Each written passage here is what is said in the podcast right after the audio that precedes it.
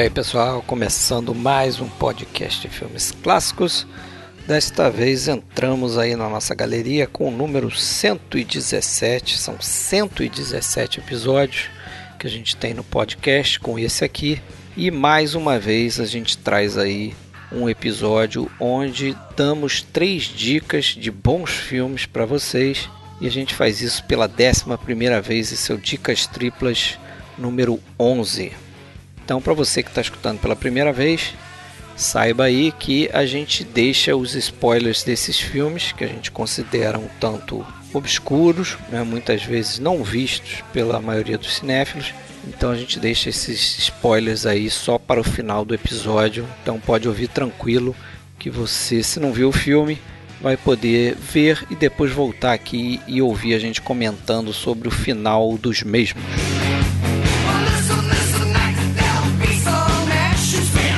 Bom, pessoal, mais uma vez a gente reforça aí o que a gente disse no último episódio. A gente fechou uma parceria aí com a Versátil Home Video, né, a maior distribuidora de DVDs e Blu-rays de filmes clássicos do Brasil. Então, quando coincidido a gente ter escolhido um filme aí que por acaso a Versátil já tenha lançado ou está lançando no mercado, a gente vai comentar, vai trazer aqui para vocês, é claro como por exemplo foi o caso aqui numa coincidência pouco antes de a gente fazer essa parceria, o Alexandre tinha escolhido aqui um filmaço de gangster francês que a gente vai comentar aqui nesse episódio e que foi lançado recentemente, na verdade está em pré-venda no site da Versátil, no box de filme no ar francês volume 3. Tem lá esse filme, procura no site deles versátilhv.com.br que você vai encontrar esse filme que também tá junto de outro filmaço nesse box chamado Um Passo da Liberdade Letru. A gente já falou aqui algumas vezes e vale a pena dar uma pesquisada e adquirir esse box. Valeu? Galera, esse episódio já vai começar, mas antes a gente deixa aquele recadinho.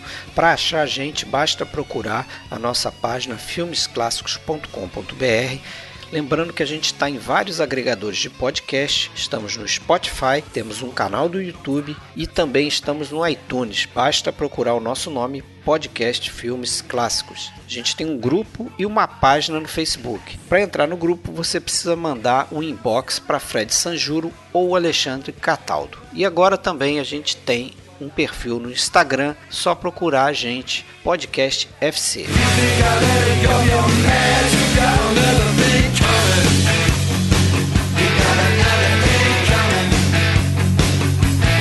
Isso aí, galera. Mais um Dicas Triplas aí. Esse é o Dicas Triplas número 11.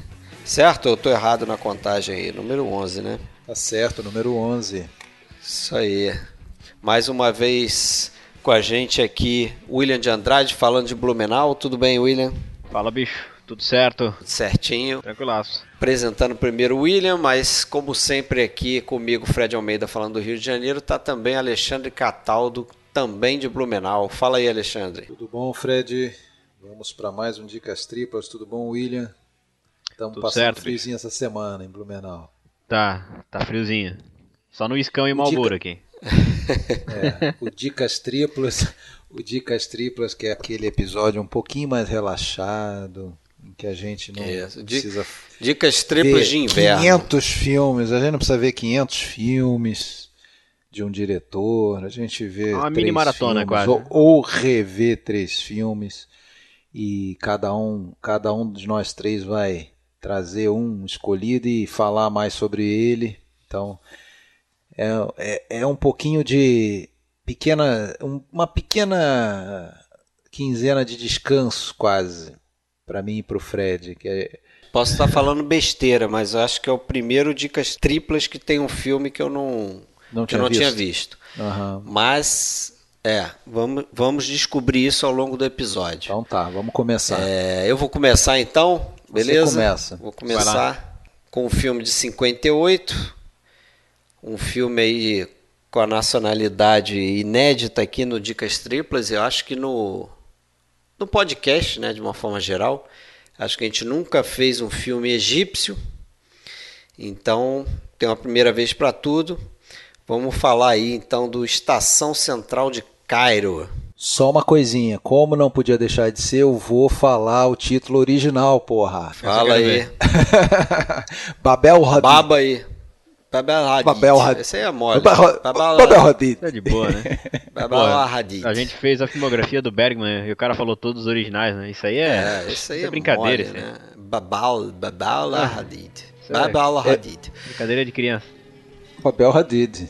Um filme que eu descobri aí é, assistindo aquele excelente documentário chamado The Story of Film, A- An Odyssey, não sei se vocês viram esse... Uma série Muito bom isso aí. de Sim, documentários, vi. né? Muito bom. São 11, né? De uma hora... Não, 15 de uma hora cada, né? São 15 ou são 11? Agora eu não sei, São mas 15, é um são monte. 15 episódios. É, É por aí, é grande. mais de 10. 15 de uma hora, né? É. Eu descobri da mesma maneira que você. Isso. Aliás, assim, eu acho que eu descobri por você, apesar de eu também ter visto esse documentário depois, já de ter visto o Cairo Station, mas foi nessa linha mesmo. Mas você já tinha visto. Não, não, Já eu tinha visto eu- antes de eu- fazer o episódio Não, aqui. eu descobri por tua indicação. Não, antes de ter visto o episódio, sim, eu revi agora pro episódio. Mas lá, quando, quando você viu, você deve ter comentado. Não, isso deve ter o quê? Sim. Uns 3, 4 anos, talvez, por aí. Não, não tem tanto tempo Isso. assim. Esse eu também eu não tinha visto. Assisti agora, por indicação aí do Fred, mas não conhecia. É, é um filme que é, concorreu né, a, aquelas, aquela lista de entrada né, do Oscar, foi indicação do Egito para concorrer ao Oscar, mas não chegou naqueles finalistas, né, naqueles cinco finalistas. É, mas é um filme que participou do Festival de Berlim, concorreu até ao Urso de Ouro aí, que acabou nas mãos do Bergman naquele ano, né, que ganhou com Morango Silvestre. E é uma espécie de, sei lá, um- uma espécie de neorrealismo árabe, vamos dizer assim. Tem relação com o neorrealismo italiano, mas também não tem todas as características, né? É, por exemplo, acho que todos ali são atores profissionais. Foi né? um filme que, pelo que eu, que eu sei, ele foi altamente censurado no próprio Egito. Né? Eu acho que durante, sei lá, uns 20 anos ele não foi exibido no próprio Egito. Por, justamente porque ele toca em questões sociais. Ele toca bem leve, de maneira bem leve, bem acanhada, mas ele toca em algumas questões sociais também. Que E a questão do era- erotismo também, né? é, é, que não era é, a tônica. O cinema egípcio, que era de, de todo o Oriente Médio e Norte da África, era disparado o cinema mais é, produtivo e mais importante, né?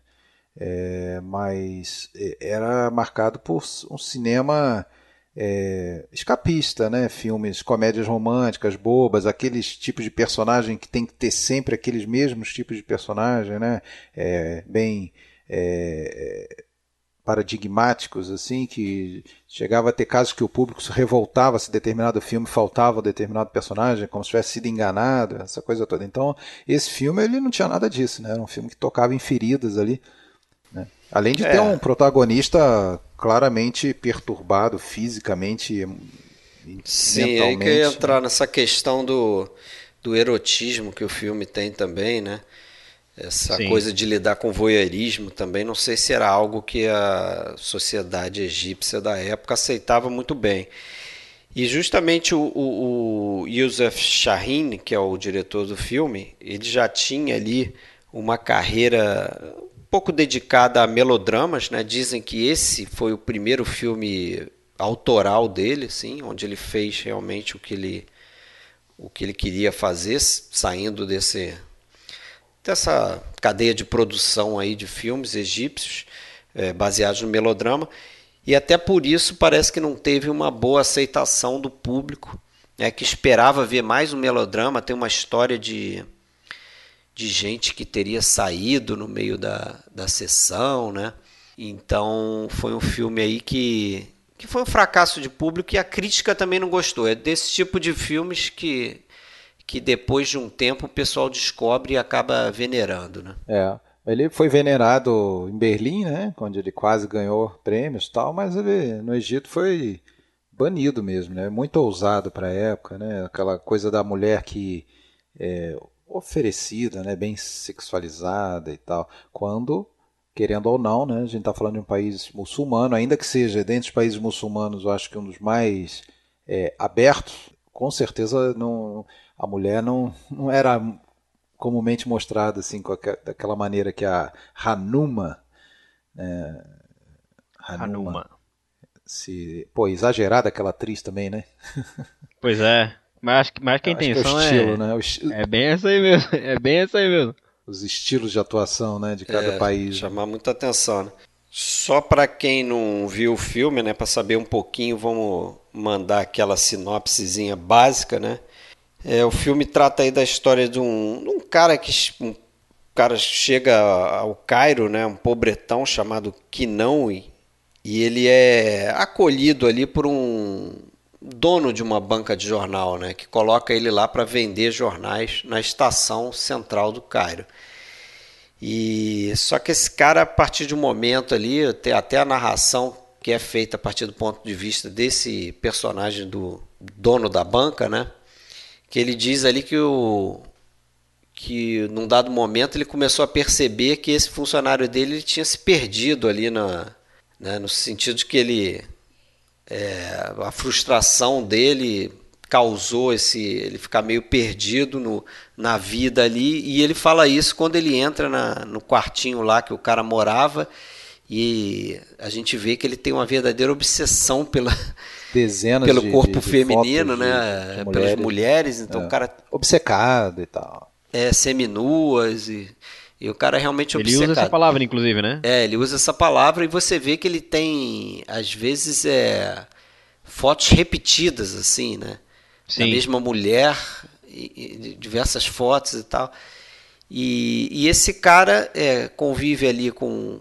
O filme basicamente se passa num período de, sei lá, metade de um dia, mais ou menos, né? É, uma correria ali. Uma correria totalmente centrado ali na, nessa estação de trem do Cairo. E a gente vê que como esse cara se relaciona com as mulheres, né? Tem um, uma, uma menina que vende lá refrigerantes, refrigerantes e bebidas, né? É, frias assim, né? Água também gelada, que, que deve ser algo difícil lá de encontrar na época. E ele tem um verdadeiro fascínio por ela e depois né, chega a propor casamento, mas é rejeitado e a coisa descamba para um, uma situação lá que a gente vai explicar melhor quando for fazer os spoilers, né? É. Na verdade, pior do que ser rejeitado, né? Ele é, ela debocha dele, ela, debocha, ela né? aceita, ela meio que atrai ela, ele depois. Ela aceita de é, brincadeirinha, rechaça, né? ela aceita de brincadeira é. e tal, e ele é meio lesado, né? Então ele ele fica perdido, né? É. E, mas é um filme que me impressionou muito assim quando eu vi, né? Não, não conhecia nada do, do, cinema árabe. Depois acabei até vendo outros filmes. É interessante que, além dessa questão da, do, do, do tema da, do plot central ali, né, do Kinal e obcecado pela Hanuma e ela e daí com depois entra o elemento de ciúmes também, porque ela na verdade ela tá, tá noiva ou ou vai ficar noiva do. do, do Ela tá noiva. Do Fortão lá, que é tipo um cara líder do, do dos empregados ali da estação. É né? O Abu Sir. Abu. Abu, é, Abu Sir, isso aí mesmo. É.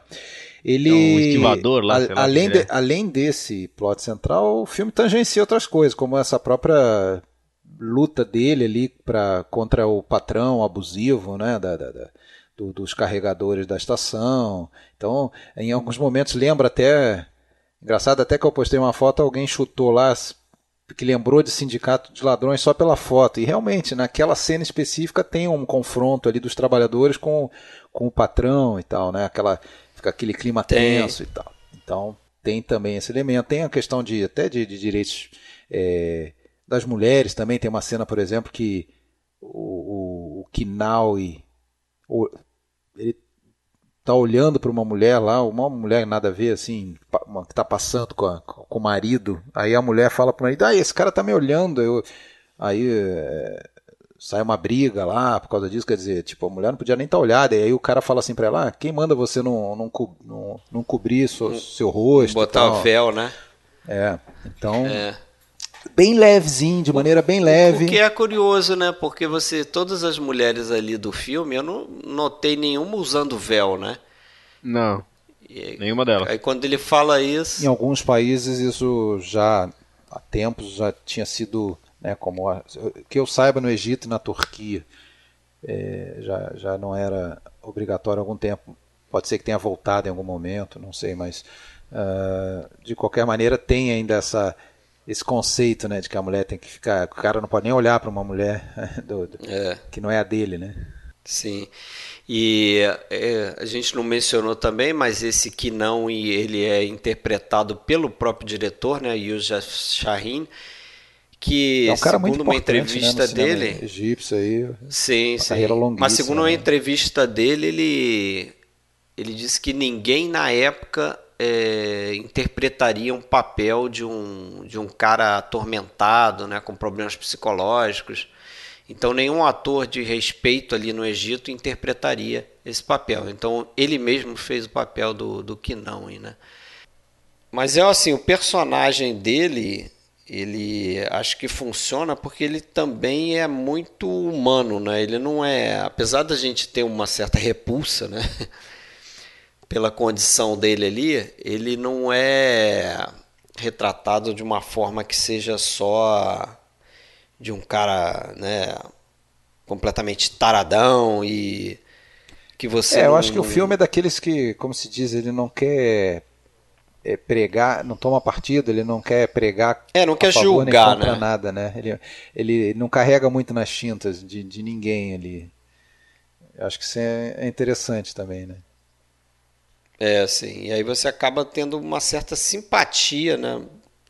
Não que seja muita pelo, pelo personagem dele, mas até porque ele porque também ele é um pouco tem romântico um... ainda, né? É, ele é um pouco é um... romântico assim. É, ele é um sonhador também, né? Ele tem aquele sonho ali de ele chega a propor para para Hanuma, né? Uhum. Essa moça que vende lá os refrigerantes e que está comprometida com outro cara lá propor de morar no campo e que ah, nós vamos cuidar bem dos nossos filhos, não vai faltar nada, não sei o quê. E a mulher claramente quer uma posição, né? Quer casar também por para ter uma condição, para poder ter dinheiro, para poder se é, sustentar. Mas com certeza ela ela tá rindo por sim, dentro dele sim. ali, né? E você vê que ele é rejeitado mesmo. Pobre coitado. É, tem uma cena até com essa Hanuma aí que ele ele tá vendo ela se despir ali, é essa cena bem cheia de erotismo e tal. Ela, ela parece com uma transparência. Ela tá molhada, né? Ela tá molhada, tá, tá meio com uma, ah, uma roupa transparente. E ele tá de olho nela lá, né? Ela não sabe, ele tá observando, escondido. Uma cena bem, como eu falei, voyeurística. E ali, pela primeira vez, eu notei que tem uma música, não sei se vocês repararam isso, mas tem uma música que se meio, so, meio sombria, assim. meio sombria que se repete ao longo do filme, que eu acho que vocês não notaram, pelo visto, senão vocês já teriam falado. Mas, cara, me lembrou oh. muito a, a, a, a, trilha sonora do Miklos Rotza pro Farrapo Humano, do Billy Wilder. Farrapo Humano do Billy Wilder, o final de semana vou perdido ter, lá. Vou ter que rever. É, não, vamos botar aqui para vocês ouvirem. Lost Weekend. Isso. É... Deixa, eu, deixa, deixa eu escutar aí agora, põe aí. Então, essa música do Cairo Station.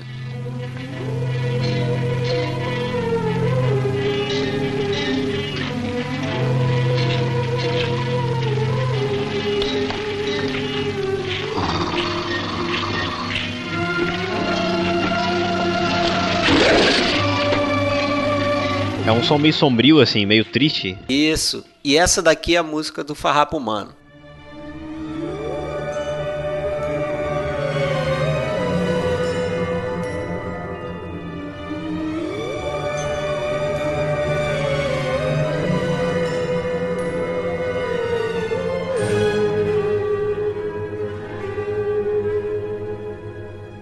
Eu achei bem semelhante, assim, achei até um, assim, meio tipo um plágiozinho, deve ter sido um plágio, porque é bem parecido. Depois a música muda um pouquinho, né? Ela não é totalmente igual não, mas ela tem um trecho bem parecido.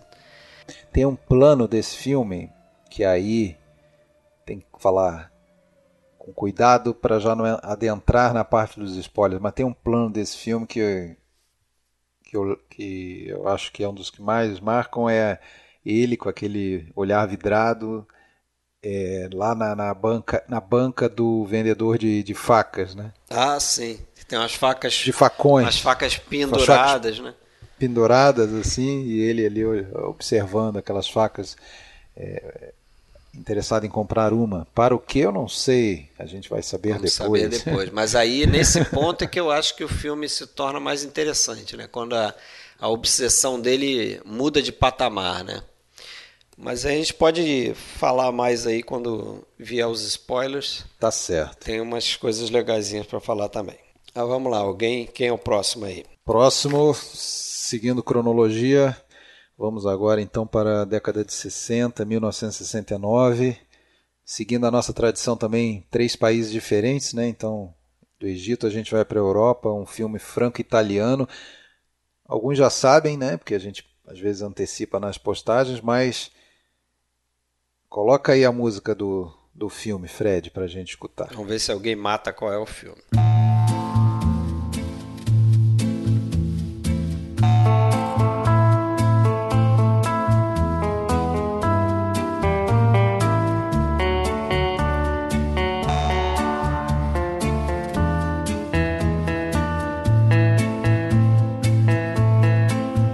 Fiz questão de começar pela música, porque isso para mim já é algo que, que é muito bom no filme. E acho, não lembro, já conheci esse filme tem mais de 10 anos, mas eu acho que foi justamente por causa do compositor, o senhor Ennio Morricone.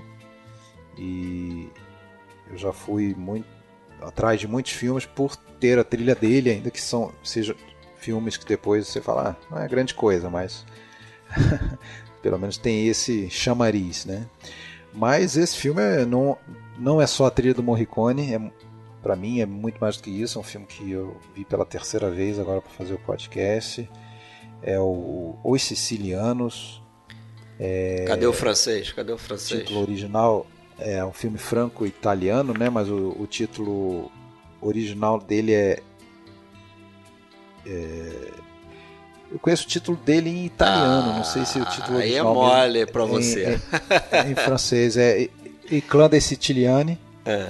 Mas uh, é um filme franco-italiano dirigido pelo senhor Henri Verneuil. Verneuil? Esse é isso. É, é um diretor que muito pouco falado, a gente quase nunca lembra dele e eu confesso que eu só conhecia esse filme dele.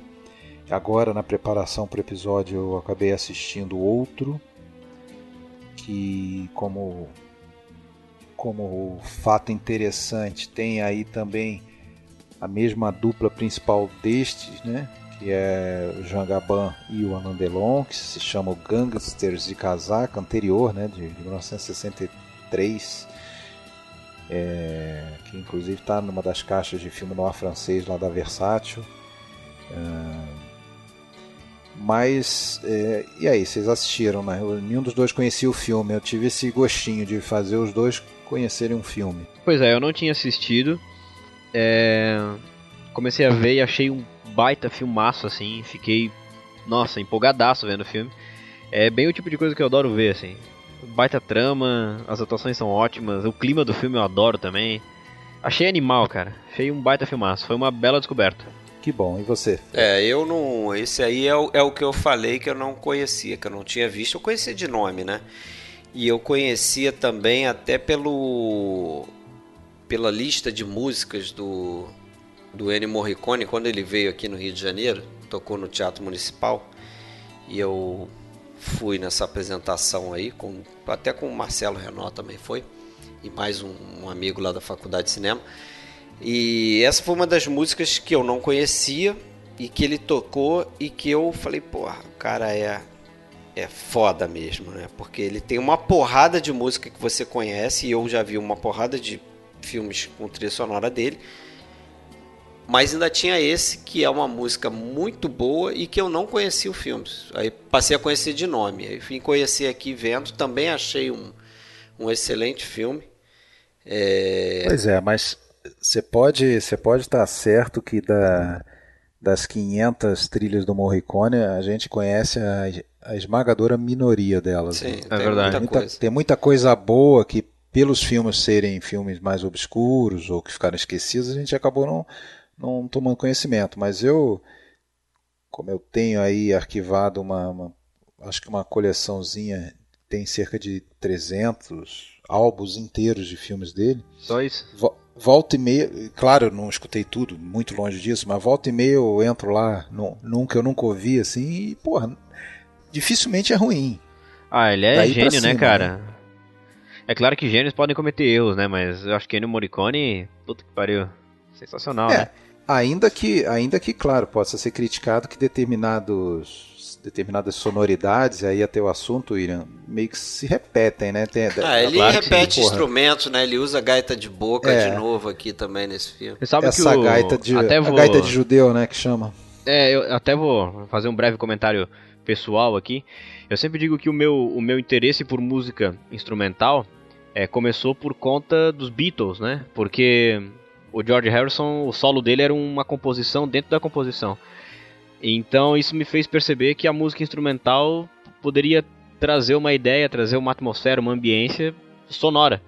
Junto com a guitarra do George Harrison, uma das coisas que mais me fez prestar atenção na música instrumental e começar a ouvir jazz, por exemplo, ou qualquer música instrumental que seja, foram as trilhas sonoras do Ennio Morricone, assim, que foram uma das coisas que eu mais escutei mesmo. Legal. É, Acho sensacional. Legal, qual é legal. aquele instrumento que ele usa que faz pão, parece uma. Oh, é a gaita de. Também, é, eu chamei de gaita de Você tá boca, tá mas a gaita de, é, é, de boca mesmo. Eles chamam de gaita de judeu, é, né? Mas Eles chamam de por outro nome. Mas é, é, esse instrumento aí, que você vê que em algumas músicas dele ele, ele repete isso aí. É, isso é uma coisa característica mesmo. Mas então, esse filme, para quem não conhece ele, ele pode ser classificado como filme noir francês ou como polar, né, que é um apelido que se dá para o filme criminal francês também. É... Mas também pode ser enquadrado naquele famoso subgênero de filme de assalto, né? Heist movies. Aquele tipo de filme que é, quase não é spoiler eu dizer que tem uma grande frustração no fim, né? Porque os filmes de assalto tem que ter essa grande frustração ter, no é. fim. O crime não compensa. Né? Dificilmente você vai ver alguém se dando bem. Mas é, o, o, o, esse gênero né, do polar, do filme criminal francês, ele naturalmente ele, ele mescla uma tradição né, do, do, do filme francês, né, de, que vem desde lá do realismo poético, aqueles filmes dos anos 30, dos quais o próprio Jean Gabin seja talvez o rosto mais marcante, né? A gente já falou de alguns filmes desses em outros episódios, filmes do Carnet, como Cais das Sombras, O Trágico Amanhecer, o filme do Renoir. É, o filme do Renoir, A Besta Humana, a gente já falou, fez episódios sobre o Renoir, sobre o Carnet. Então tem toda essa tradição, né, daquele espírito é, de pessimismo, de fatalismo do, do realismo poético. Depois o próprio noir francês já dá para dizer que ele existe desde os anos 40 também, já na época da ocupação, a gente tem filmes ali, aqueles primeiros filmes do Clouseau que a gente lembra, né, o Sombra do Pavor, Assassino Mora no 21. Já é uma tradição, né? O, o, o polar é, se eu não estou enganado, se costuma usar ele mais para os filmes do, dos anos 60, né? que já é uma nova geração de filmes, um, um, um, um novo. É, uma nova visão, uma nova dinâmica, né? muito influenciada aí sim pelo cinema criminal americano. Né? É, filmes do Melville, que a gente conhece vários, né? como Círculo Vermelho, Samurai. Samurai o, é sensacional. É, e, e, e outros grandes filmes. Né? E tem também um período dá para dizer de clássico né, do, do, do, noir francês, que meio que equivale ali com o do noir americano, né, a partir do, do, do pós-guerra, né, 47 ali, que tem, o, tem os filmes do... É, filme do, do, do, do Clouseau também, do Carnet, o Teresa Racão, Portas da Noite. Tem filmes do Jacques Becker, né, começa a fazer seus filmes lá, o, aquele, o Casque d'Or, né, eu não lembro agora qual é o título do... aquele famoso do um dos melhores filmes do Becker, lá com a Simone Signoret. O Grisby, outro filme criminal do Becker que a gente já falou num episódio. O Diabolique do, do, do Clouseau. O Rififi. E não, não dá para não falar do Rififi, né? Filme de 55 do Júlio Dassin, é, que aliás tem muita relação com esse que a gente está falando hoje aqui, os sicilianos, né? Por uma razão, o, o autor das histórias de ambos era o mesmo, era um cara chamado Eduardo José Giovanni, né? Não, não, e não. o José o Giovanni? Da... Não, o Giovanni ele foi autor do da, daquela história que virou Letru, né? Um, a um passo da liberdade. Sim, mas outros filmes do, também, filme, aquele filme do Jacques Becker. Aqui neste Isso. filme, os Sicilianos, ele, ele é apenas o roteirista, ele não é autor da história original, não. Não é, mas ele tem envolvimento com aquele outro que a gente fez também aqui, que eu trouxe o como é que é o, o os profissionais do crime. Sim, sim.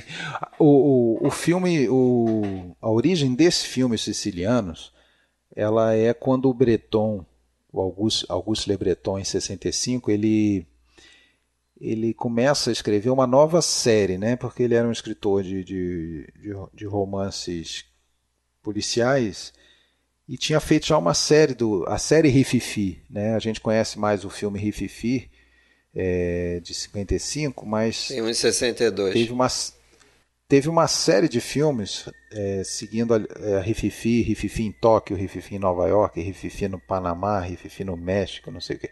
É, e aí, quando esgotou isso, ele começou a escrever uma nova série, começando com uma história chamada Brigada Anti-Gangues, né? que aí já tinha os personagens do comissário, né? o Leboeuf, e do, do criminoso Sarté. Né? E o segundo livro dessa nova série foi justamente O Clã dos Sicilianos. Né?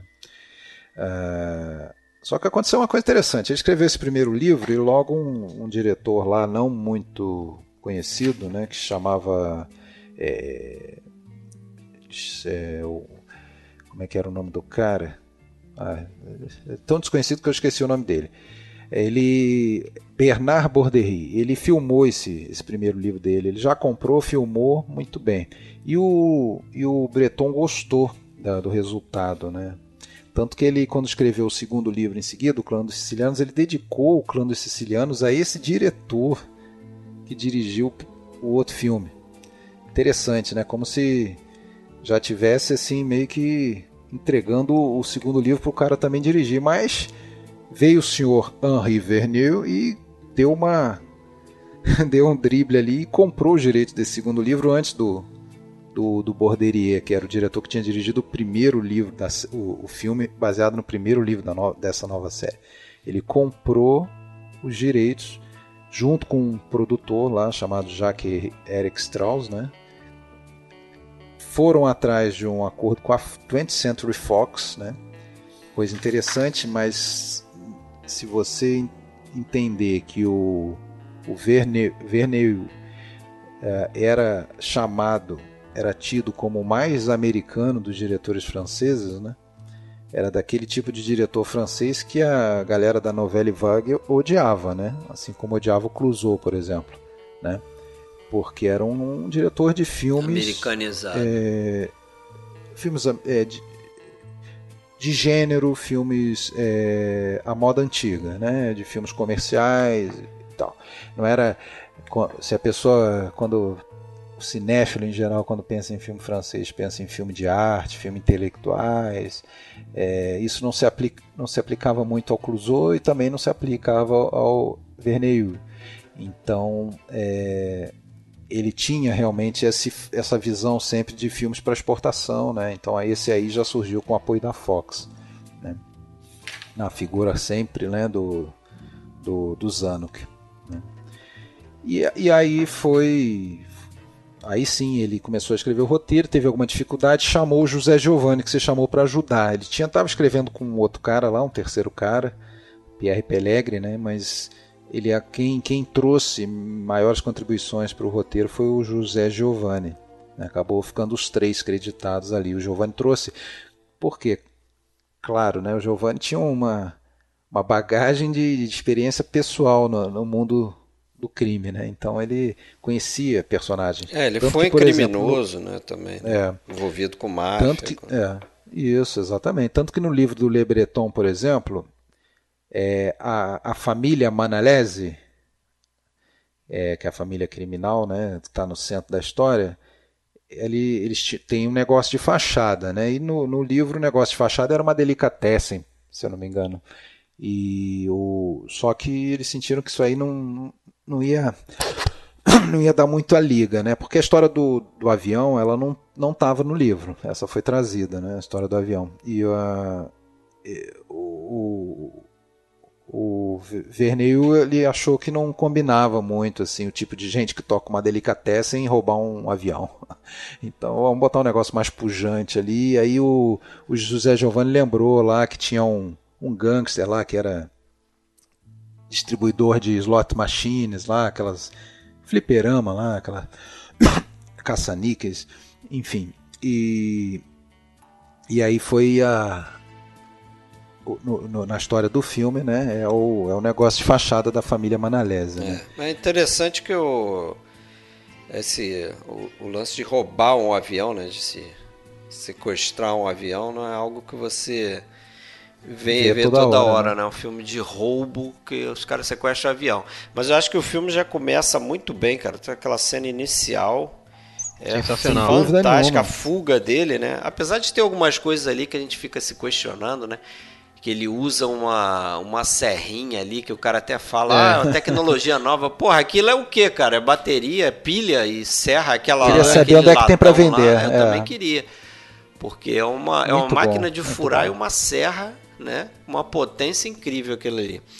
Mas... É, para quem não viu o filme, para quem não viu o filme e quiser uma rápida sinopse, o filme começa com uma cena de fuga em que o personagem do Alain Delon, que é o criminoso Roger Sarté, tá, tá preso está indo a julgamento. Acho que vai ser executado, né? Vai ser executado. Acho que é, ele tá vai é, execução. Ah, exato, é, ele está indo para execução, é isso. E ele no, no transporte, ele tem já um esquema preparado para ele conseguir fugir, inclusive é, a, gangue a gangue do... se utiliza também da irmã. É, a gangue do, dos Manalese que, que libertam ele, né? Os Manalese, uma família é. criminosa siciliana, né? Liberta ele é, inclusive com a, usando a irmã do, do, do Sarté, né? Sim.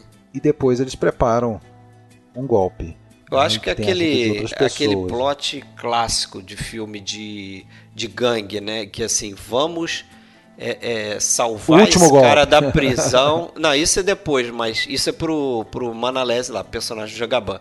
Mas tem aquela coisa também de vamos tirar o cara da prisão para ele fazer o golpe com a gente, né? Porque ele é uma peça importante no golpe. Porque Isso. ele não é, ele não é parte daquele clã, né? É. Não, e, não. É, Na verdade, ele, eles não, tiram ele, ele o cara é parte, com essa intenção. É, meio, é isso, ele é. é. meio apadrinhado, assim, contratado. É. E ele traz aquela outra coisa que é recorrente nesse tipo de filme, né? Ah, o cara estava na prisão e lá na prisão ele travou conhecimento com outras pessoas, ficou sabendo Isso. de um esquema, conseguiu um mapa de uma é, de, um, de, um, de um museu, de uma joalheria, não, de uma, uma galeria que está expondo joias lá em Roma e tá, e, é, e, e aquele outro detalhe também, né, que geralmente o, esses personagens eles têm uma, uma obsessão qualquer, um, e aí tem até uma conexão com com Cairo Station, esse filme aí, Estação Central do Cairo, é porque o negócio dele é o vício dele é mulher, né? Então aí você já espera que ele em algum momento ele vai se envolver com a mulher errada, né? Isso. Mas aí a gente conta isso nos spoilers aí. Pois é, lembrando aí que temos o João Gaban fazendo o patriarca, né, da, o chefão da família Manalesa, né, mas uma figura na aparência totalmente respeitável, um empresário e tal. E aí tem um confronto, né, um grande confronto que que o roteiro trouxe com o comissário de polícia, né, interpretado pelo Lino Ventura, né, que era um cara muito legal, inclusive esse personagem. Que tinha, é, muito, os três, muito, os muito três bem construído, né? eram eram atores de primeira linha, né, do cinema francês. É verdade. Primeira linha para montar esse elenco aí foi uma, é. nossa, foi, uma foi, um achado, Diz, né? Dizem que o sucesso desse filme vem muito por conta do, é. dos três, né? Porque você vai é, ver os três juntos. É... Muita gente duvidava, muita gente duvidava que ia dar certo, os três trabalhando juntos e foi fluiu super bem o, relaciona, é. o relacionamento deles, se ajudaram. Inclusive o, o, o, Lino Ventura, ele era muito amigo do Jean Gabin porque foi o Gabin que, que, que fez dele um, um, astro do cinema francês quando ele, no primeiro filme dele, ele trabalhou num papel pequeno como um, um, um guarda-costa, um thug lá, um, um heavy, né? No, é. no, naquele filme o Grisby, né? Tu Chepar ou Grisby, do Jacques Becker em 54. Que a gente já trouxe aqui. É, e o, o Gaban ficou impressionado com ele. É, naquele pequeno papel e falou não esse cara é bom tal então ele, ele que deu moral pro pro pro Lino Ventura Lino Ventura diz é um até ator que italiano né é, um ator italiano isso. mas fez muito filme francês né fez carreira no cinema diz, francês é dizem até dizem até que a que a que na cena final, na filmagem, quando acabou, o Lino Ventura estava meio chorando, assim, porque ele sentiu que era a última vez que ele estava trabalhando junto com o, com o Jean Gabin. Né? O Jean Gabin ainda faria filmes até praticamente morrer em 76, mas realmente não, não trabalhariam juntos de novo. E tem outra coisa muito legal aí que é o conflito, né? Aquele velho coisa do conflito de duas gerações de gangsters, né? O, o tradicional, é coisa que a gente tem lá no porra, no Poderoso Chefão, por exemplo. Poderoso Chefão, uma né? referência. E, e, e, aí também a gente tem isso, né?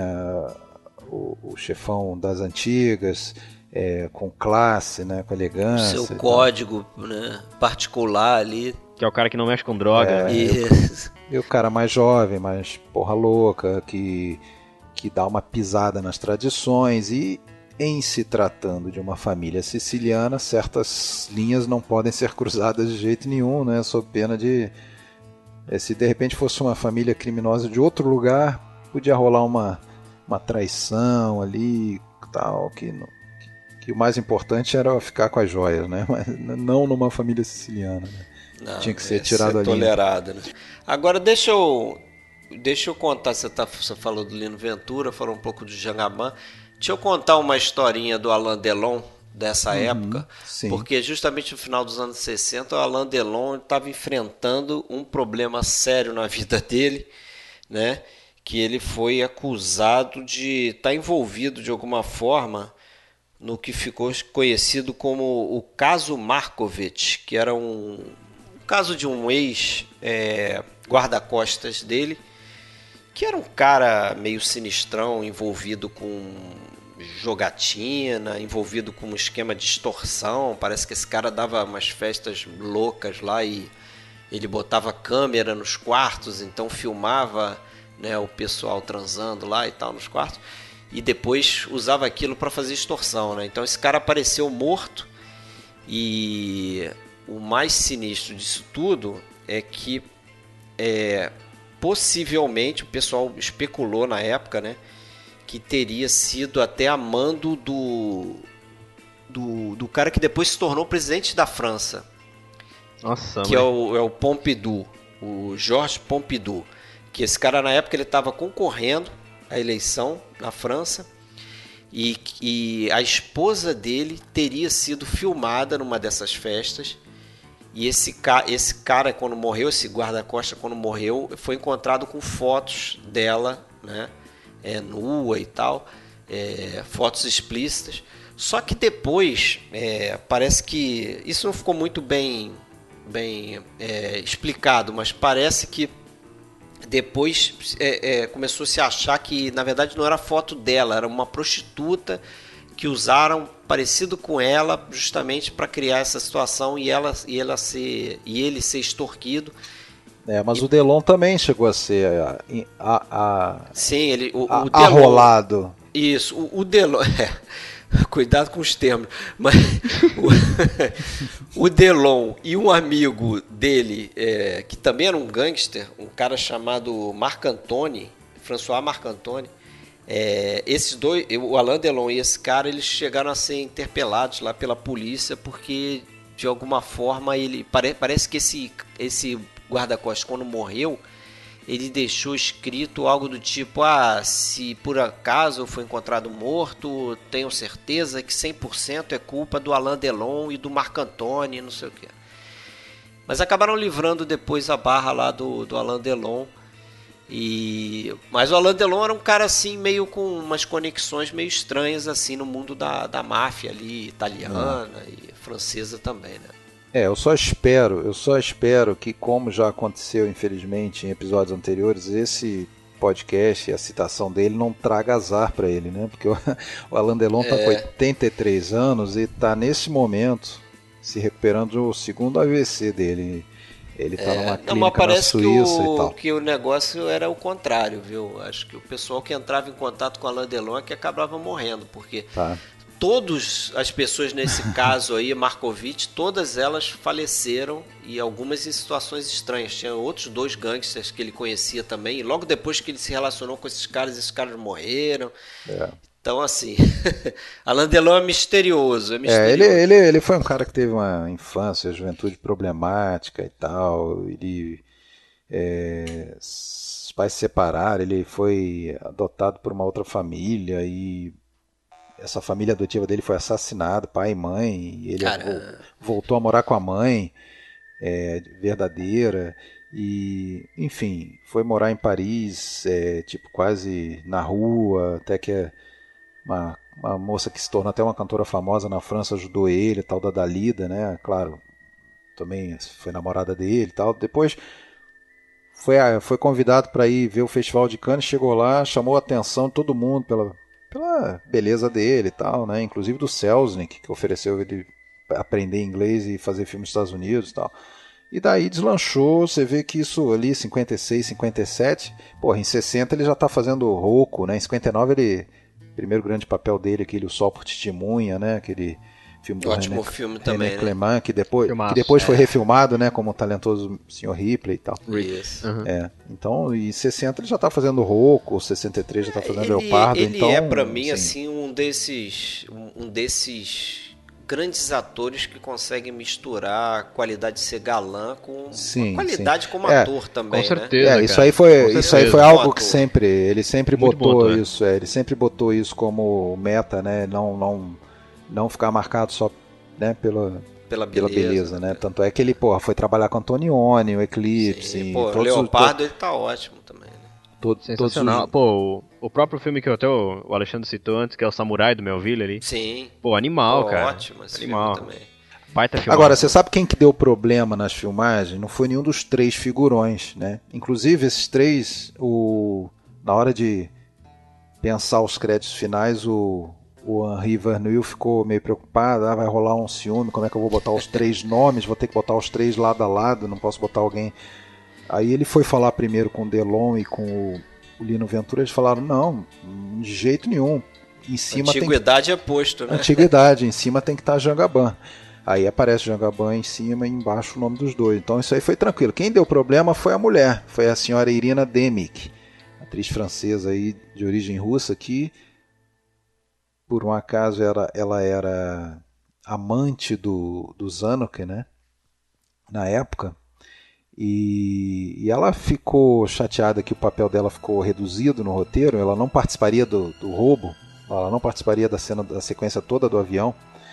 E que eles pensaram assim, os roteiristas, ah, nada a ver botar essa mulher com uma arma aqui do lado do, do Lino Ventura, do, do, do Jangaban e do, dos Malanelese todos e do, e do Alain Delon.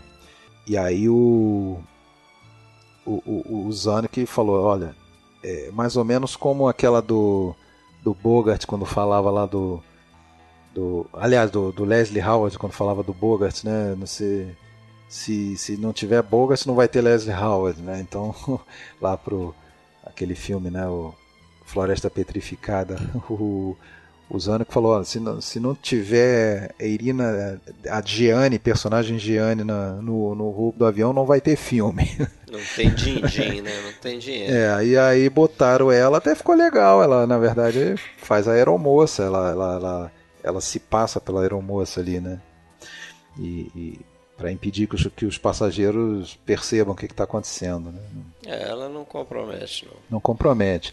E tem a cena marcante que a gente vai falar depois, que faz a virada do filme, que não era muito o forte do, do diretor, cenas eróticas e tal. Ele próprio admite isso, tanto é que ele ele foi ele que inventou de colocar uma pedra do tamanho do monte cobrindo praticamente tudo. Ele não vê nada acontecendo.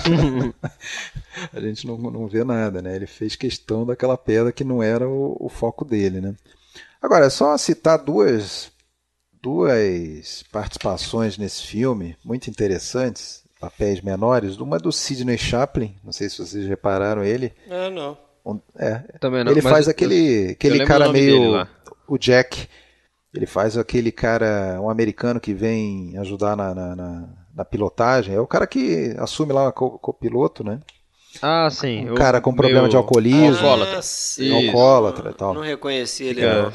E o outro é um Sendo cara que regulado aí, lá. vo- aí eu tenho certeza que vocês não vão reconhecer, mas ele tem que ser citado pelo seguinte: é um daqueles caras que no final dos anos 30 ele era o ídolo das matinês na- na- no cinema italiano, né?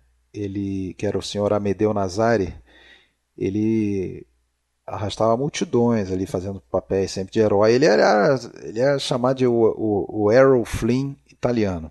né? Ele era muito popular, né? Ah, Ele faz o amigo do Gigaban. Ele faz o Tony, Tony Nicosia, né? Isso, Aquele amigo. especialista em alarme, aquela coisa toda que, que vai lá para ajudar também, né?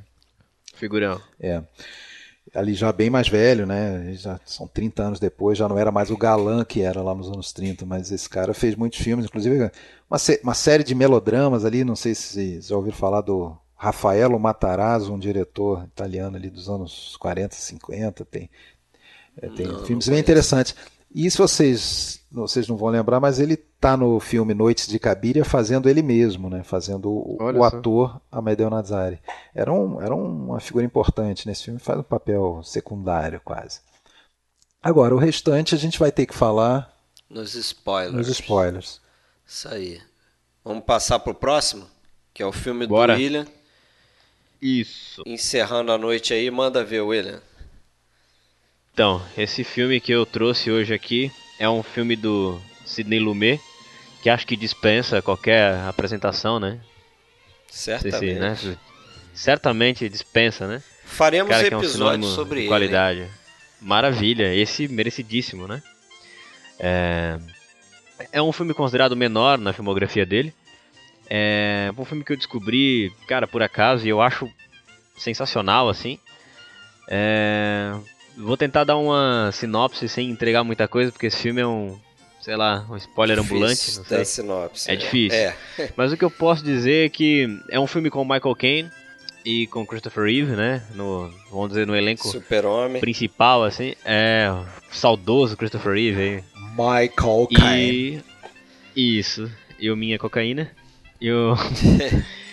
o Michael Caine faz um. faz um dramaturgo famoso que teve uma peça de sucesso e que acumula uns dois ou três fracassos é, subsequentes e vive desse passado glorioso, né? E aí o filme começa com uma noite é, de estreia de uma peça dele, em que, né, é um fracasso. E ele volta pra casa desolado e tudo mais, e conversa com a mulher. E ele recebe um manuscrito de um aluno, ele dá um curso de é, de verão para escritores, dramaturgos iniciantes. E esse aluno aí manda esse manuscrito para ele, e ele fica encantado, diz que a peça é perfeita. E é, junto com a mulher, ele revela a ideia de convidar esse aluno para um jantar, para né, para conhecer o- ele pessoalmente, para roubar o manuscrito e É, assassinar a o cara para viver do êxito, é, viver do êxito dessa dessa peça que segundo ele seria uma obra-prima. Ponto final, é isso que eu posso dizer. Agora ponto final. A partir daí, Quando, a- quando esse aluno chega, sou só eu que fico esperando tocar aquela música. Tantana, tantana, tantana, aí que tá, cara. Você- Ó. Vocês não repararam, Ó. mas esse filme é um encontro do super-homem com o mordomo do Batman. Exatamente. Claro que É? sim. É, esse é o filme.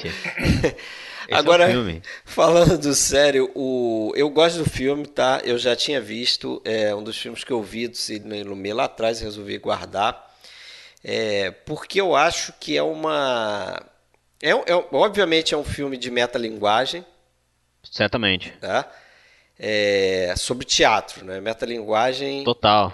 total do teatro, porque é uma, é uma Total. peça, né? O filme é baseado numa peça de um cara chamado Uhum. Do Ira Levine. Ira Levine. Isso. Isso. Que fez o Bebê de Rosemary, né? Escreveu o Bebê de Rosemary. É, não, não sabia. É, ele é o autor do livro. Tá, então, o filme é baseado numa peça que é transformada no, em filme, né? Obviamente pelo Sidney Lumet, como você já falou, mas ele trabalha essa transformação da peça no filme como se fosse um teatro também, né? Um, Sim.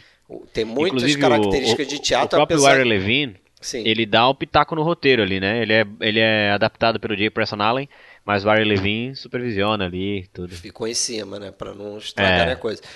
Mas Isso. então, aí é feito com personagens que são dramaturgos, né, ou aspirantes a serem dramaturgos, como é o caso uhum. do personagem do Christopher Reeve. É, há um plot twist dentro do filme que é relacionado a uma encenação teatral. Né? O que eles fazem é, para atingir um certo objetivo lá, que a gente só vai revelar no spoiler, é, é, é uma encenação, passa por uma encenação. Então é como se fosse uma peça ali dentro do uhum. filme que é baseado numa peça e depois os personagens tentam escrever uma peça baseado no que aconteceu. Sim. Então assim, tem essas é uma boneca russa. É, exatamente, tem essas camadas, é. é uma matrosca, né? É, tem umas camadas de esses níveis de encenação aí, de peça Sim, dentro cara. de peça dentro de peça, que, que eu achei bem Inclusive, interessante. Inclusive, a, a, maneira como eles atuam é bastante expressionista, é, é bastante teatral, assim, né? Bastante. É. Isso, é, isso eu reparei. Isso eu reparei muito, muito. e diria que me incomoda um pouco isso. Mas, Sério claro, mesmo? Né, mas eu, assim, incomoda. É, tá dentro do. Mas tá dentro do espírito. É, Deu para entender. É, eu vou te falar assim, filme, é, né? eu vou te falar que eu gosto disso, porque isso faz parte dessa característica, né, é, é da proposta do filme. E é engraçado que se você vai na internet, eu lembro que na época eu assisti esse filme, fiquei de cara com ele e fui procurar, quase, meu, não tem nada sobre ele na internet além de ficha técnica. É. E se você vai nesse site, tipo, filmou assim, e tu vê o pessoal comentando. O pessoal reclama. O pessoal malha muito Mas você pau, sabe é engraçadíssimo, a, a, cara. A Diane Cannon, que faz a esposa do Michael Caine, ela chegou a ser indicada ao framboesa de ouro. Olha só. pela atuação dela. Olha só, cara. Então, assim. Cadê o senso de humor desse, desse pessoal, né? Pois é. E, assim, é um filme também que, pelo que eu li, ele foi cercado de polêmica porque ele, os personagens. Ah, sim. não vamos falar isso agora, né? Que eu acho que é, agora não vai, dá, vai né? entregar. É, não pode falar isso agora. A gente falando de spoiler. Acho que é o filme que tá mais bom. vai ter spoiler aí. Esse é, tá doido. Mas me lembra de contar essa, essa polêmica claro, que claro. teve aí no. É, o claro. que eu sei, o que eu sei é que o Christopher Reeve ele vinha já do Superman 1, né, o Superman de 78, Superman 2, eu acho que de 80, né? É, em algum e lugar ele, do passado.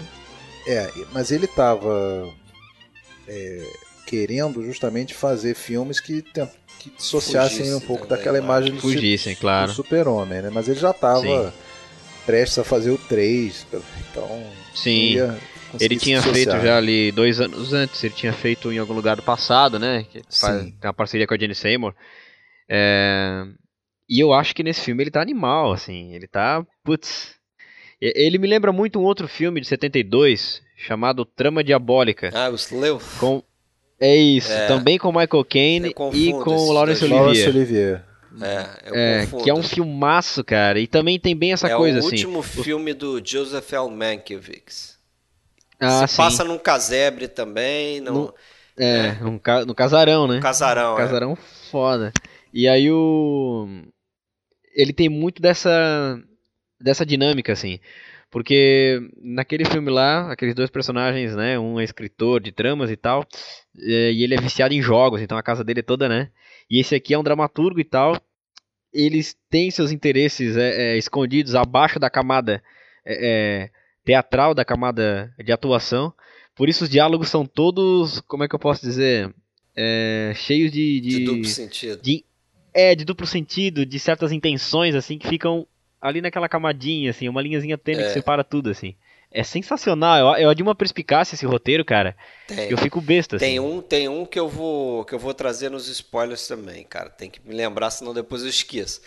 Mas tem um que é que é muito interessante, que ele faz essa ligação é, com a, a, questão da metalinguagem da, da peça de teatro mesmo. É uma coisa de uhum. duplo sentido, no sentido de que ele está falando do teatro e está falando de um detalhe também do, do plot do é filme. É sensacional. É. Que aliás, tem acho que uns. Deve ter uns cinco plot twists esse filme. É, pois né? é. tem uma metralhadora de plot twist, mas Tá louco. é assim, para quem para quem se, se, se preocupa com a questão do verossímil, eu acho que tem que deixar na De lado. de né? lado, não pode Larga sentar no sofá para ver o filme com, esse, com essa É. questão do verossímil, porque até acho que ele não é um filme que não se pretende ser verossímil, até porque ele está falando de teatro e de uma peça criminal que supostamente tem plot twist para trás de plot twist, né? Então, É. E ele é o. Essa peça do. do Ari Levine, ele. Apesar de ter escrito, né, o Bebê de Rosemary nos anos 60, e ele ter sido adaptado pelo Polanski, é, Death Trap é uma peça de teatro dele, e é a peça de teatro dele de maior sucesso, cara. Ela foi. Ela foi encenada na Broadway é, 1793 ela vezes. tem um recorde de, de, É. de- de peça de comédia thriller, né? É, é uma loucura, assim. E o, o roteirista, o Jay Preston Allen, é o roteirista do Marnie, né? Que o Hitchcock, é, que o Hitchcock fez aí. Levou ao cinema. Marnie, Confusão de Maladra. É, sim. Esse filme, eu acho que posso dizer... Pô, Christopher Reeve, é, Michael Caine, Sidney Lumet, Ira Levine. É um crime perfeito, cara. Esse filme É isso aí. Michael. Caine. Michael Eu acho Caine. sensacional esse filme, cara. Acho sensacional. Esse filme é legal assim, né? Eu, eu vi a primeira vez, fiquei besta. É um filme que algum tempo depois eu assisti com, com mais dois amigos. Dessa vez agora eu revi sozinho. É uma é uma pena, porque como tu já sabe tudo, é muito divertido acompanhar as reações de quem não assistiu ainda, cara. É, Eu me divirto com isso. assim, É. né? Você assiste com pessoas que, que, que não viu ainda e você fica, meu, a pessoa de- fica besta, assim, fica É. surpreendida realmente. É muito legal. É, um negócio que eu acho interessante falar desse tipo de filme é o seguinte, é uma, uma pergunta até que alguém colocou num, num dos grupos do Facebook, ah, o grupo lá do Rafael Amaral, Palavras de Cinema, alguém colocou esses dias a pergunta, ah, o que, que é mais importante para você? O que, que faz um filme ser bom? É o roteiro? É a direção? São as atuações? Eu acho que não tem receita de bolo. Acho que não tem receita de bolo. A gente cansa de ver filmes com ótimos roteiros que ficam horríveis é, e vice-versa, né? Roteiros até histórias não muito boas, mas que dá um bom filme por outras razões. Então acho que conjunto da obra, né? É, o Mas, mas o que eu queria, é, o que eu queria dizer é que para muita gente, eu sei que para uma parcela significativa de quem vê filmes, é, ter muitos plot twists é, é sinônimo de, de ser um bom Qualidade. filme. Ah, eu fui Uhum. surpreendido. Cara, eu, É, eu- pior eu que é. preciso ter um roteiro que me surpreenda. Se é uma história que eu já sei tudo que vai acontecer, não, o filme é ruim. o filme, Sim. para ser bom, ele tem que ser surpreendente. Então, porra, pra quem é desse tipo, esse filme aí é um prato cheio, né? É. Certamente. é um prato É, cheio. eu só acho que a intenção aqui é um pouco diferente, né? É claro. assim, Sim, mas intenção- sem ter a intenção. É, é- é até irônica, né? Você fazer aqueles plot Exato. twists, alguns absurdos. Sim. É, é uma forma de até ironizar esse tipo de peça. É, eu acho teatral. até que ironia é uma palavra que define perfeitamente, assim. Se tiver que definir num, numa palavra só é isso, assim. Ele brinca, ele debocha o tempo inteiro, assim. Sim. Parece um grande deboche, realmente, a, né? Verdade. A indústria, a tudo isso, assim. Sim. Mas vamos pro, Enfim. pros spoilers? Vai lá. Bora, Vamos bora, lá. bora, bora. Vamos lá.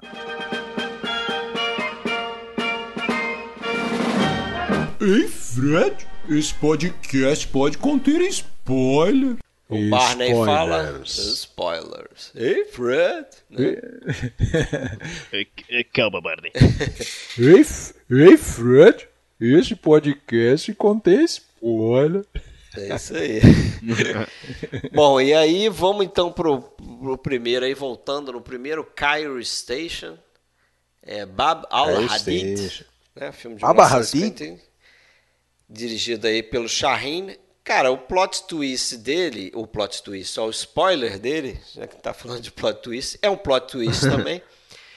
Mas é quando, pra mim, assim, o, o mais surpreendente da- do desenrolar da história é quando tem aquela, aquela questão que a gente vê em muitos filmes, a gente já falou isso aqui quando fez a filmografia do Billy Wilder, que o Billy Wilder adorava isso, aquela troca de identidade, né? aquela confusão de identidade de personagens. Então, o personagem lá do Kinaui lá, o Kinaui.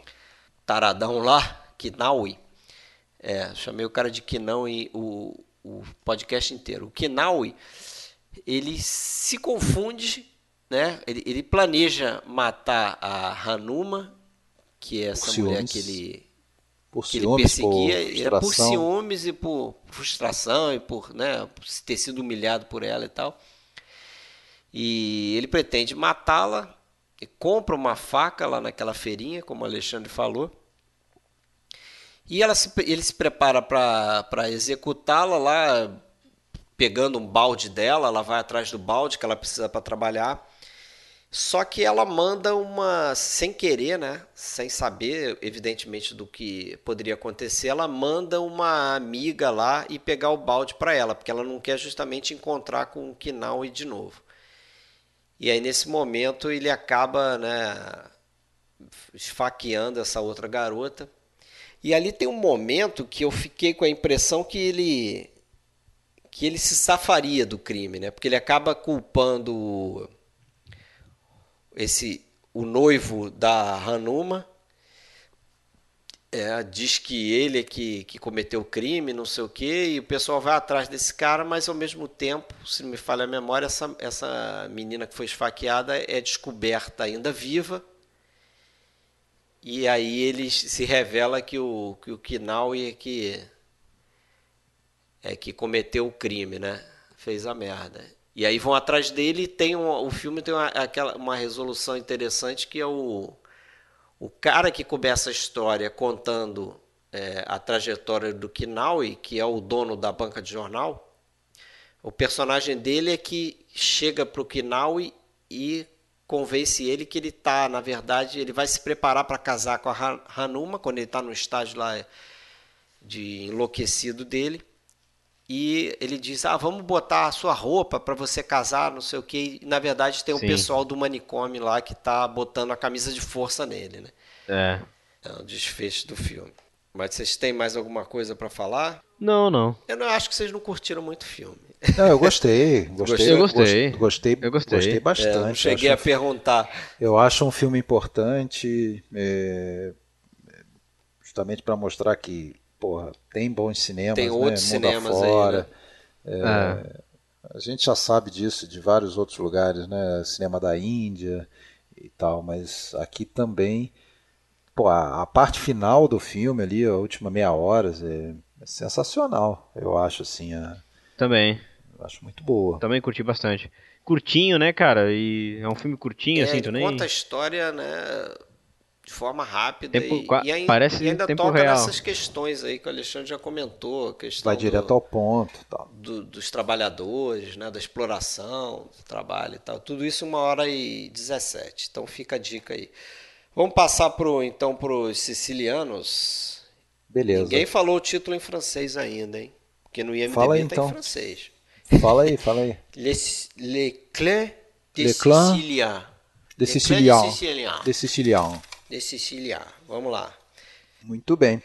A família Manalese, né, aquela que é liderada, é comandada pelo, pelo Jean Gabin, o, Al- o Vittorio Manalese. Ele tem dois filhos, né, um deles casado, o mais novo, e tem uma filha que é casada e, e com tem um genro dele que também é parte da gangue e tem um garotinho, né? E aí, em um certo momento, depois do, do ousadíssimo roubo das joias, que eles chegam à conclusão que é impossível roubar aquelas joias lá na galeria onde ela está exposta, elas estão expostas, mas que é, em breve elas vão estar sendo transportadas para serem exibidas em Nova York. Então, eles têm a, a singela ideia de sequestrar o avião que está indo para Nova York com as joias. É, Coisa pouca. isso, isso, isso dá, dá vida aí a uma a sequência mais marcante do filme, toda a sequência do, do, do aeroporto, sequestro do avião. Eles, na verdade, primeiro tem que sequestrar um, um, um enviado britânico ali que vai, que vai cuidar da, da segurança das joias, uma coisa assim. Eles sequestra o cara para botar o Alan Delon se passando por ele. Ah, depois aparece a mulher, já era toda uma, uma quizumba lá. É, uma tensão. E, naturalmente, para filmar aquilo não era fácil. É lógico que não foi. É, ninguém pousou um Boeing numa rodovia de, dos arredores de Nova York, né? Aquilo ali foi filmado ali para os lados de Nova Jersey é, e realmente pousaram um avião, um avião bem menor, né? Pra, justamente para fazer cenas é, do ponto de vista do avião, né? Então foi, foi interditado uma estrada lá e pousaram um avião menor. E depois eh, eles conseguiram montar de maneira que a gente tem a impressão que é o Boeing que está pousando. E só que nenhuma companhia queria emprestar o avião para essas filmagens, né? Porque justamente para não incentivar sequestro de avião, era uma preocupação na época, tinha muitos casos de sequestro de avião nos anos anos 60, depois nos anos 70 também, né? Então, até que conseguiram lá uma, uma empresinha lá, tal da United. É, é, não, United Transatlantic Airlines, a UTA, ela emprestou um avião, e aí eles maquiaram lá para virar ah, tá. UOA, né, Overseas, né? Uhum. Aí o, o Henri Verneuil até diz que ele se sentiu naquele período ali como se fosse realmente um empresário dono de uma companhia aérea. Ele precisou, ele precisou inventar os logotipos, ele precisou inventar os uniformes, uhum. os uniformes, toda, toda a questão visual de uma companhia fictícia, né? Para botar naquela, naquelas cenas todas de, de, de embarque do aeroporto, aquela coisa toda. E, enfim, deu certo, né? Depois isso filmagens ali já dentro do ano de 69, e depois parte toda filmada em Roma também. Ah, outro cara que está nesse filme, um papel pequeno, não sei se vocês vão lembrar dele, mas é um rostinho bem presente, bem frequente, o Leopoldo Trieste. Lembro. Esse, esse no início cara, do filme, tá... né? Desde os anos 40 a gente vê esse cara em filme do Fellini. É em filme. Sempre e ele um tá, bobalhão, um cara meio. É, né? E aí ele tá até no Poderoso traído. Chefão. Até no Poderoso Chefão, acho que dois. Naquelas cenas Sim. do, do Robert De Niro lá no 1917, né, no Ah, ele é o cara, ele é o cara que é, expulsa a mulher que tem um cachorro, Isso, isso. né? Aí o, o Robert De Niro dá um, esporro nele e depois ele, ele vai Isso, descobrir isso que o mesmo. Robert De Niro é o quem é, né? O Don Corleone ali. Aí ele vai lá todo se desculpar e tal. Isso É mesmo. ele ele, mesmo. ele tá nesse filme também. Mas enfim, o problema é que o roubo acontece, cada um vai para um lado, seguindo o- a programação, mas ah, o Alain Delon, durante a sua. Aliás, foi antes do roubo, né? Desculpa. Antes do roubo tinha acontecido do uma roubo. situação. O menino é, vê- que apenas o, o, o neto do, do Vitório Malanese assiste, o, o- presencia, que é o personagem do Delon Sarté, dando uma, né, dando uma- uns amassos na, na, na, na nora dele, né, na, na- na esposa do, do filho do meio dele ali, né? Do Jangaban, né? Na nora do Jangaban. na, na Nora do Jangaban, né? E o menino vê, a, né, a mulher faz de tudo para ele não contar e tal. Aí, vida que segue, rola lá o assalto, tudo certo. Beleza. Um belo dia tá rolando um filminho na Sarté, TV. Sarté fica escondido nos Estados Unidos, esperando aí um, instruções. Aí o pessoal de volta lá na sua casa, muito bem e tal. Um, um belo dia, um filme na TV, uma cena a lá. É uma cena de beijo na praia, né? Uma cena como aquela tipo do um passo ao- da eternidade. ao passe da eternidade e tal. O garotinho assiste, fala igual a, a tia, igual a tia Giane fez com o senhor Sarté. Aí pronto. Aí é treta. Casa caiu. Aí a casa Casa caiu. caiu. Casa Manda, caiu. É manda como- pegar o cara lá nos Estados Unidos que agora Isso ele aí vai- foi o. Eles tinham muito orgulho, tá? O José Giovanni e o Vernuil desse roteiro, porque eh, justamente por eles comparavam assim aquela aquele grãozinho de areia que entra numa máquina bem azeitada, né? A máquina funcionando perfeitamente, cai um grãozinho de areia ali e ferra a coisa toda, né? Porque eh, deu certo, pô, como assim deu certo o assalto, né? Não morreu ninguém É. e tal. Mas E, é aquilo que eu falei, né?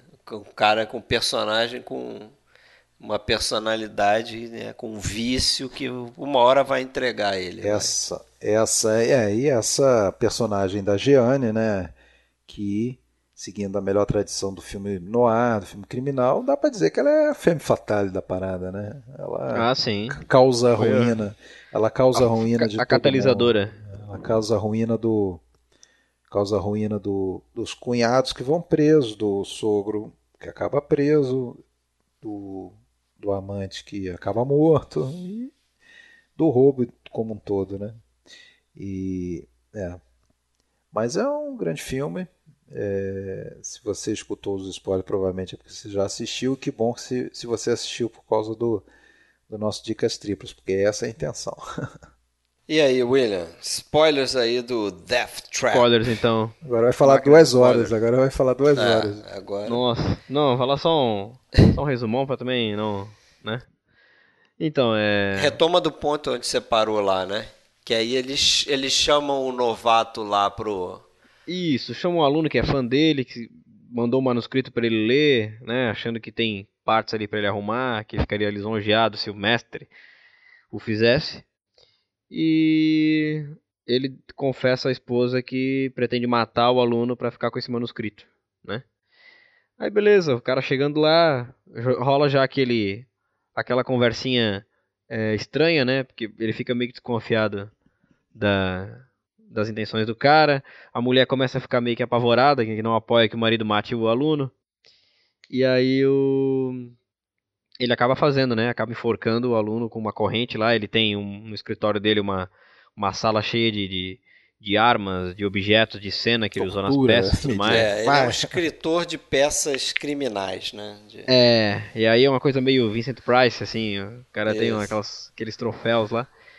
E ele mata esse aluno dele aí. A mulher dele apavorada, fica, fica de cara lá com ele, fala que é pra, pra esperar não sei quanto tempo, eles vão separar e não sei o que. E aí na hora de apagar as luzes, ela escuta um barulho, diz que tem alguma coisa. E ele. Na, Não verda tem na nada. verdade, eles estão indo pro quarto, né? Tô indo pro Vão quarto. ficar íntimos, vão transar Isso. e tal. Ah, vamos. E, né? e ele pede. Aí ele pede, é, vai na janela, por favor, abre a janela. Mais de uma vez, inclusive. É. Mais de uma vez, inclusive. e aí Insiste, quando né? ela abre a janela, o aluno tá lá, né, com a todo sujo de terra que tinha enterrado o cara sangue, e tal. isso. É, e aí a mulher cai morta lá, toda, né, tenta fugir, cai morta, cai do coração. E aí quando o, ele vai conferir a respiração dela se ela tá morta, a gente acaba descobrindo que era tudo uma armação pra justamente matar a mulher e que ele, eles, né, são um casal, na verdade, né? Um casal homossexual, eles têm um caso. E aí que entra esse detalhe que eu, que eu tinha falado aí, né? Que o, o filme o filme tem um beijo dos Uhum. dois, né? O Christopher Reeve e o Michael Caine. Que na época gerou Que polêmica. na época gerou muita polêmica, né? Inclusive tem relatos de pessoas que Saíram do cinema. cinema. Não, É. e, e- e ouviram um cara falando, não, o super-homem não faz isso, por favor, não sei o que. Né? Quando ele se aproxima do para dar o beijo no Michael Caine. é, e, pô, isso não era nada aceito na época, né? Evidentemente. Então é uma, uma- um detalhe bem ousado do filme, né? Mas continua aí. É. Porque aí depois é uma sequência de, de plot twists, assim, né? É. Que eu. E até assim, é, bem resumido, porque são plot twists assim, até não tão drásticos quanto esse. Mas o fato é que começa um jogo, né, de, de gato e rato entre eles, porque de fato o personagem do Christopher Reeve, que é o amante do Michael Caine, ele tem a, a intenção de transformar tudo isso numa grande peça e conseguir algum dinheiro com isso, né? Que ele chamará, realmente- inclusive, de Armadilha Mortal. É, que ele chamará de Armadilha Mortal. Que era o nome da o Ma- peça fictícia Isso, que eles inventaram né? pra enganar ela no início Pra do enganar filme.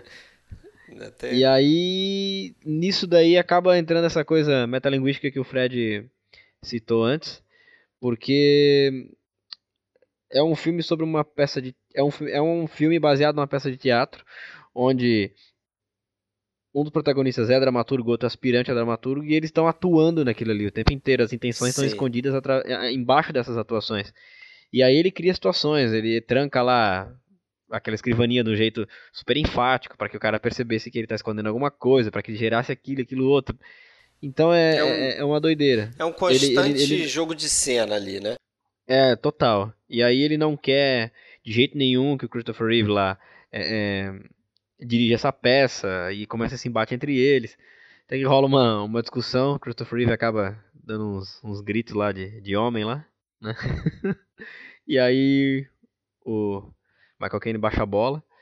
E aí começa outra outro joguinho, porque daí ele finge que tá jogando o jogo do Christopher Reeve, mas na verdade ele não vai, né?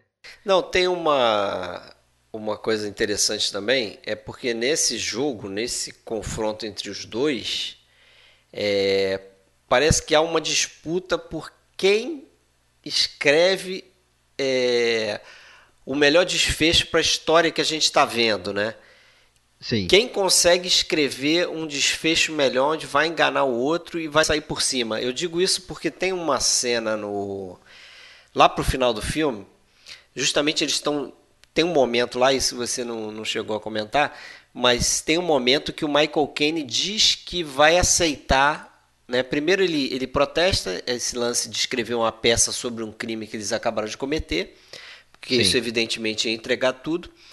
É, mas tem um momento que ele diz pro, pro Christopher Reeve que ele vai aceitar e vamos escrever essa peça junto sim, vamos colaborar Sim. na peça, não sei o quê. E aí tem um momento que eles estão discutindo como é que vai ser o segundo ato né, da peça. E é mais ou menos no momento em que é o segundo ato do filme, você pode dizer assim. Uhum. E aí o Michael Caine, ele fala, e aí a gente volta para aquilo que você falou no início lá, né, que tem alguns diálogos ali que são muito bem colocados e são de duplo sentido e querem dizer algumas coisas. E ele fala assim pro Christopher Reeve: "Pode deixar que eu vou escrever o segundo ato". Aí você sabe que ele, o personagem dele, Michael Caine, naquele momento já tem uma outra intenção, né, Sim. é, para o desfecho daquela história que a gente está assistindo. Então você sabe que ele vai fazer alguma coisa para contra-atacar, né? E aí eles ficam nesse embate aí de plot twists aí, né? Alguns assim que Sim. você fala, porra, né? De novo. De novo e é aquilo que eu falei, se você for muito querendo verossímil, você vai dizer, pô, que ridículo, né? Isso nunca ia acontecer, mas aí é o que eu falo. É, tá dentro do, do escopo do filme, né? Que tá tratando de, de peças criminais que eram baseadas nisso, de ter um plot twist, ter vários plot twists. É isso que a plateia ia ver quando ia no teatro ver essas peças. É isso mesmo. E tem um, também uma outra personagem que eu esqueci de comentar, que é uma personagem de uma vidente, uma médium, É, que capta vibrações, né? E, no começo do filme ela. é, depois que acontece esse suposto assassinato ali, né? Ela aparece lá deixando o Michael Caine um pouco nervoso, dizendo que ah, tem dor naquela casa. é. E ela começa a tocar nos, nos móveis, nos cômodos, dizendo onde é que tem dor e tudo mais. E mais lá pro final do filme ela volta, né? Sim. Ela volta bem no auge da discussão lá entre eles e tal. E ela tem o desfecho do filme, né? Ela que, E ela tem o desfecho dos. É, que é o plot fim twist final ali. É, o plot twist final é esse, tá rolando uma trovoada, eles estão lá sem energia elétrica, estão se matando. Ela chega, se envolve naquilo e tal, e aí é uma mão pegando arma e outra pegando faca e, e aí acaba a energia, a gente só escuta a voz do Michael Caine. E no final essa essa luta corporal é revelada no palco, sendo dirigido, né, a peça Armadilha Mortal. E a autora do, do- da peça é justamente a médium, né? No final ela se deu bem. ela que roubou a lá história. um- Ela que roubou a história. terminou pra contar a, a peça que a gente acabou de ver, né? É, Que é o personagem, assim, embora o filme tenha toda essa estética teatral, expressionista, meio exagerada, ela é a personagem que ainda destoa. Ela tem um tom quase que farsesco, assim, né? Ela parece um, um personagemzinho daquelas comédias farsescas, assim. É, ela é meia, Engraçado. meia caricata, né? Bastante. E aí no fim ela acaba se dando bem, e esse é o final de Armadilha Mortal. É isso aí. E é o final do nosso episódio. Não sei que o Alexandre tem alguma coisa pra falar aí. Não, É. tô só ouvindo e aprendendo. E vocês gostam do filme? Vocês gostaram? Gostei do filme, Eu gostei, de gostei. ter visto. É um Curtiu? daqueles filmes que eu conheço de nome há muito tempo e nunca tinha visto e foi, É. foi ótimo para eu mata- Curtiu ver? matar Legal. essa dívida aí, pagar essa dívida. Legal. Esse é um filmaço, eu acho. É, é um filme, Baita. como você bem falou aí, né? Que também é o objetivo desse podcast, pra quem tá desse tipo de episódio, para quem está ouvindo pela primeira vez, né?